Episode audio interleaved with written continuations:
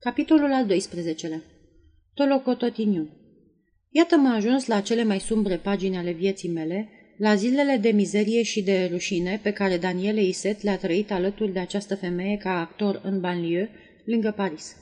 Ciudat lucru, acest răstimp al vieții mele, agitat, zgomotos, amețitor, mi-a lăsat mai degrabă remușcări decât amintiri. Această parte a amintirilor mele este deci în întregime încețoșată și nu reușesc să mai văd nimic. Dar, un moment, n-am decât să închid ochii și să fredonez de două-trei ore acel refren straniu și melancolic. Tolocototignon, tolocototignon. Și pe dată, ca prin farmec, toate amintirile amorțite prin viață, orele moarte, pierdute, ies din criptele lor și le regăsesc pe bici așa cum era pe atunci, într-o casă mare, nouă, de pe bulevardul Montparnasse, între Irma Borel și Cucu Alb, care cânta într-una. Tolocototignon, tolocototignon.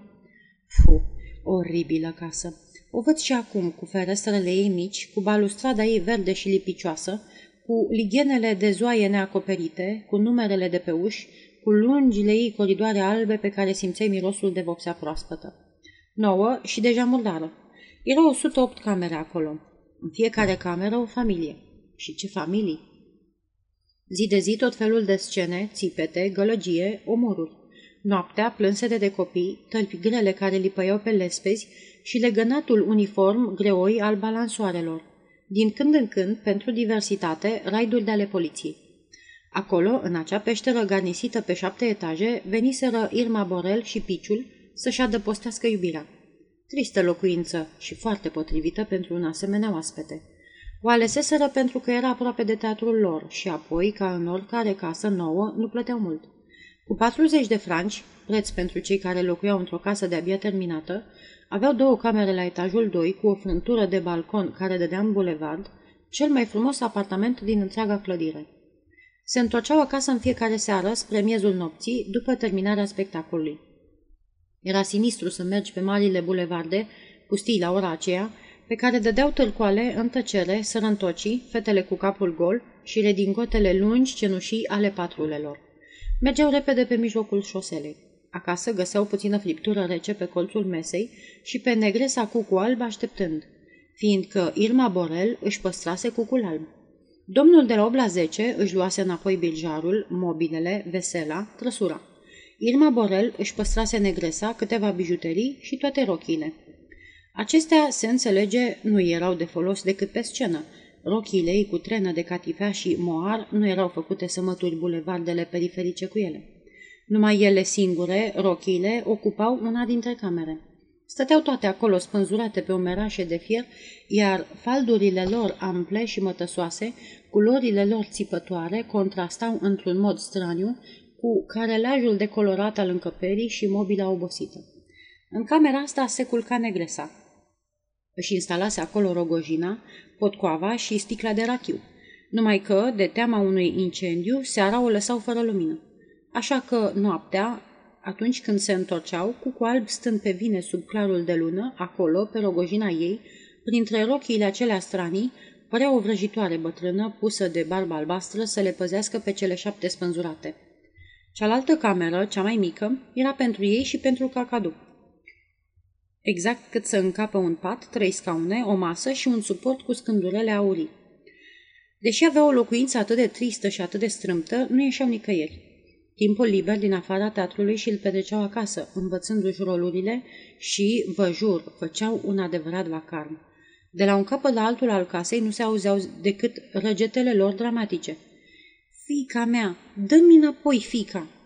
Pe aici, Gaspar! Numele meu îl cheamă, mizerabile! Pe deasupra țipetele sfâșietoare ale cacadului și glasul ascuțit al cucului alb, care lălăia fără încetare. Totocototignon, totocototignon. Irma Borel era fericită. Ea. Îi plăcea viața asta. O amuza să interpreteze un cuplu de artiști săraci. Nu regret nimic, spunea adeseori. Ce-ar fi avut de regretat? În ziua în care mizeria ar fi pus-o jos, în ziua în care s-ar fi săturat de vinul la litru, de oribila mâncare năclăită de sos maroniu care îi se aducea de la Zahana, în ziua în care s-ar fi sastisit de arta dramatică din banlieue, atunci, în ziua aceea, știa foarte bine și ar fi reluat existența de altă dată. N-avea să ridice decât un deget pentru a regăsi tot ceea ce pierduse. Acest gând de pe urmă îi dădea putere și o făcea să zică. Nu regret nimic. Nu regreta nimic ea, dar el, el... Debutaseră amândoi, ea și Piciul, în Gaspardo Pescarul, una dintre cele mai frumoase vechituri melodramatice. Cu acea ocazie, Irma fusese primită cu aclamații, bineînțeles, nu atât pentru talentul ei, voce neplăcută, mișcări ridicole, cât pentru brațele albe ca zăpada, pentru rochiile ei de catifea. Publicul de acolo nu era obișnuit cu asemenea exhibiții carnale, care îți luau vederea și nici cu rochii superbe din materiale de 40 de franci metrul. În sală se auzea, ce ducesă! Și puștii aplaudau năuciți. El n-a avut același succes. Li s-a părut prea mic. Și apoi îi era frică, îi era rușine. Vorbea prea încet, ca în confesional. Mai tare, mai tare, țipau la el. Dar gâtlejul îi se înfunda, pocind cuvintele. A fost fluierat. Ce vreți? Degeaba spunea Irma, nu exista nici urmă de vocație. Și, în cele din urmă, dacă ești un poet prost, acesta nu e un motiv să fii un actor bun. Creola l-a consolat cum a putut mai bine. Nu s-au prins ei că ai un profil special, îi spunea de multe ori. Directorul nu s-a înșelat, el nu, deloc, asupra profilului său caracteristic. După două reprezentații furtunoase, l-a chemat în cabinetul lui și i-a spus Puiule, drama nu este de tine. Ne-am păcălit. O să încercăm cu vodevilul. Cred că în comedii mergi foarte bine. Și de a doua zi a început cu vodevilul. Interpreta tineri din diferite comedii scrise la începuturile acestui gen literar, fanți buimaci, cărora li se dădea limonada roj în loc de șampanie și care alergau pe scenă ținându-se de burtă tântălăi cu perucă roșie care plângeau ca niște copii. Hau, hau, hau! Amorezi provinciali care își dădeau ochii de viței peste cap zicând Donșoară, s-a amorezat bine. Aoleu, da bine, s-a amorezat bine de tot. Îi juca pe Janot și pe indivizii fricoși, pe toți urâții, pe toți cei care te fac să râzi și, adevărul mă obligă să spun, nu o scotea rău la capăt. Nefericitul avea succes, făcea lumea să râdă. Explicați treaba asta dacă puteți. Când se afla pe scenă, machiat, pudrat, îmbrăcat în zdrențe, piciul se gândea la Jacques și la ochii negri.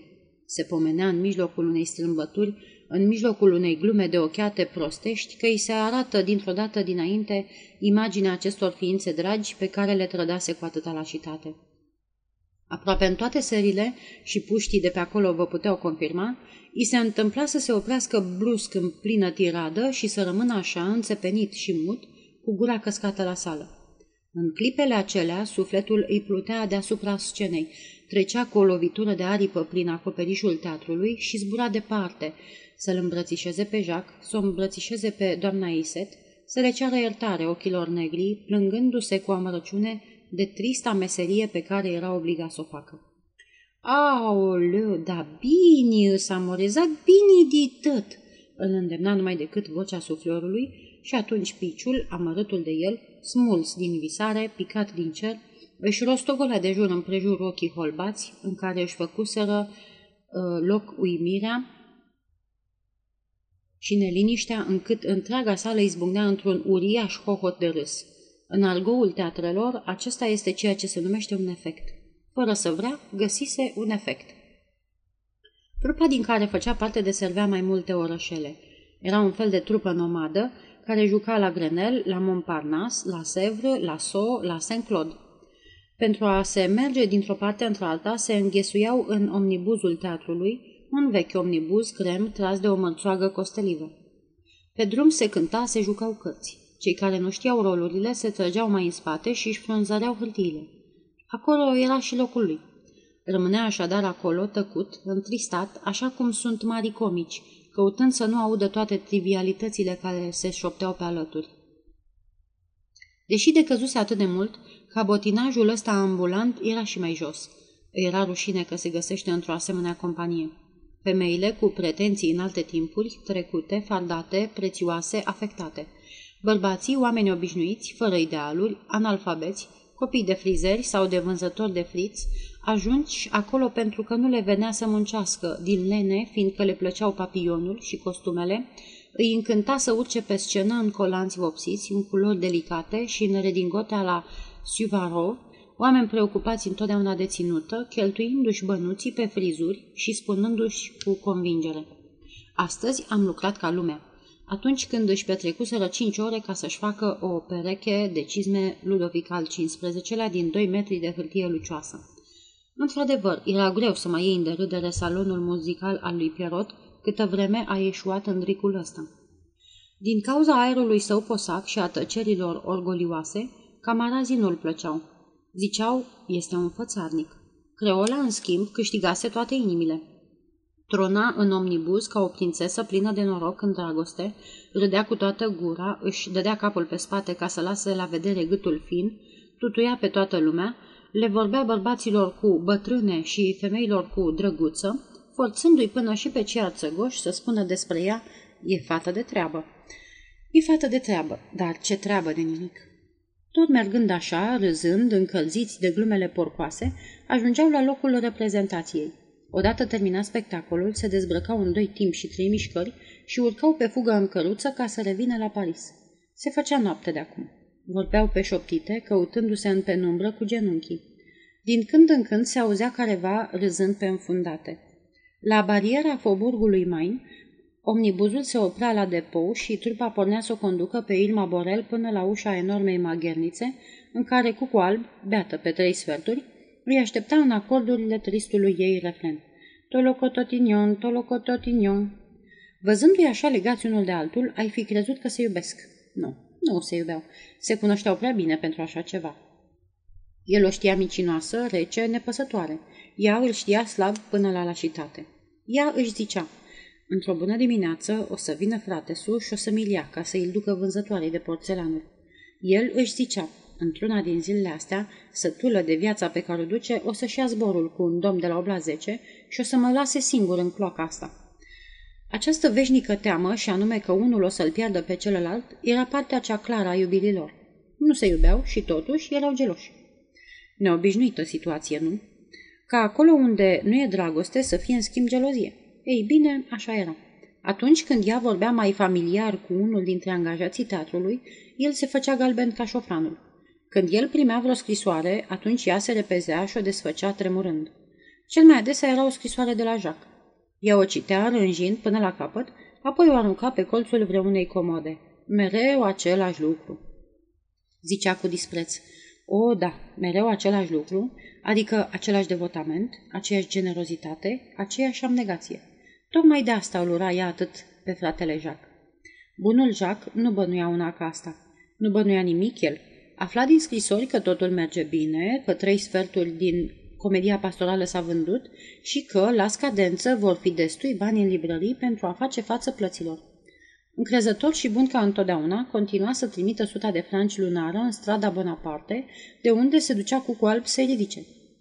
Cu această sută de franci și cu plățile de la teatru aveau, bineînțeles, din ce să trăiască, mai ales în acest cartier de sărăntoci. Dar nici unul, nici celălalt nu știau, cum se spune, ce este banul. El fiindcă nu l-avusese niciodată, ea fiindcă l-avusese întotdeauna din plin. Și cel mai risipise. Începând cu data de 5 ale lunii, pușculița, un pantofior javanez împletit din foi de porumb, era goală. Era în primul rând cacadul, numai hrana lui costa cât a unui om în toată firea. Apoi venea vopseaua, albă, colul, pudra de orez, produsele pe bază de opiu, lăbuțele de iepure, întreaga trusă pentru machiajul de scenă. Apoi, broșurile cu piesele de teatru erau prea vechi, prea uzate. Îi trebuiau de asemenea multe flori. Ar fi sărit mai degrabă peste masă decât să-și vadă glastrele goale. În două luni erau plini de datorii. Datorau bani la chirie, la restaurant, portarului de la teatru. Din când în când vreun furnizor se sătura și venea dimineața să le facă scandal. În asemenea zile, în disperare de cauză, fugeau repede la tipograful comediei pastorale și împrumutau câțiva ludovici în numele lui Jacques. Tipograful, care avea în mână cel de-al doilea volum al faimoaselor memorii și știa că Jacques este în continuare secretarul domnului Dacville, își deschidea băierile pungii fără teamă. Din Ludovic în Ludovic ajunseseră să împrumute 400 de franci, care, împreună cu cei 900 de franci de la comedia pastorală, urcau datoria lui Jacques la 1300 de franci. Biata mămică Jacques, câte dezastre îl mai așteptau la întoarcere. Daniel de negăsit, ochii negri în lacrimi, niciun volum vândut și 1300 de franci de plată. Cum va ieși din încurcăturile astea? Creola nu era îngrijorată deloc. Ea, dar pe el, pe pici, nu-l slăbea deloc acest gând. Era ca o obsesie, ca o neliniște permanentă. În zadar încercase să se ia cu treaba, să lucreze ca un ocnaș și ce muncă, Doamne Dumnezeule, să învețe noi comicării, să studieze în fața oglinzii strâmbături noi, fiindcă oglinda îi reda mereu imaginea lui Jacques în locul propriei imagini. Între rândurile replicilor sale, în loc de Langlumeau, de Josia și de alte personaje de vodevil, nu citea decât numele lui Jacques. Jacques, Jacques, mereu Jacques. În fiecare dimineață se uita cu frică la calendar și, socotind zilele care îl despățeau de prima scadență a polițelor, își zicea luându-l cu frisoane. E mai bine de o lună, e mai bine de trei săptămâni, fiindcă știa foarte bine că, la ultima poliță protestată, totul va fi descoperit și că martiriul fratelui său va începe din ziua aceea. Până și în somn îl urmărea această idee. De câteva ori tresări în somn atât de tare, încât se trezi cu inima strânsă, cu obrajii și roind de lacrimi, amintindu-și neclar de un vis îngrozitor și neobișnuit, de un vis pe care tocmai îl avusese. Acest vis, întotdeauna același, îi revenea aproape în fiecare noapte. Se făcea că era într-o cameră necunoscută, în care se afla un șifonier uriaș cu ferecături. Jacques, galben, galben ca turca de ceară, se găsea acolo, întins pe o canapea. Tocmai murise. Camille Pierrot era și ea acolo, în picioare, dinaintea șifonierului, și căuta să-l deschidă ca să ia un lințoliu, numai că nu reușea și, tot dibuind cu cheia pe lângă încuietoare, se auzea cum spune pe o voce sfâșietoare. Nu pot să deschid. Am plâns prea mult. Nu mai văd nimic. Oricât ar fi vrut să se apere, acest vis l-a impresionat peste măsură. De cum închidea ochii, îl revedea pe Jacques întins pe canapea și pe Camille oarbă dinaintea șifonierului. Toate aceste remușcări, toate aceste temeri, îl făceau din zi în zi mai posac, mai iritabil. Creola, la rândul ei, nu era nici cea mai rezistentă. De altfel, simțea vag că el îi scapă printre degete, fără să știe cum, și asta o exaspera. Oricând izbucneau scene teribile, țipete, injurii, se făceau albie de porci. Ea îi striga, du-te de aici la donșoara pierota ta să-ți dea inimioara de zahăr. Iar el îi răspundea numai decât, și tu întoarce-te la pacecul al tău să-ți despice buza. Ea îi striga, burghezule. El îi răspundea, ticăloasă. Apoi izbucneau în lacrimi și se iertau reciproc, cu generozitate, pentru a reîncepe a doua zi de la capăt.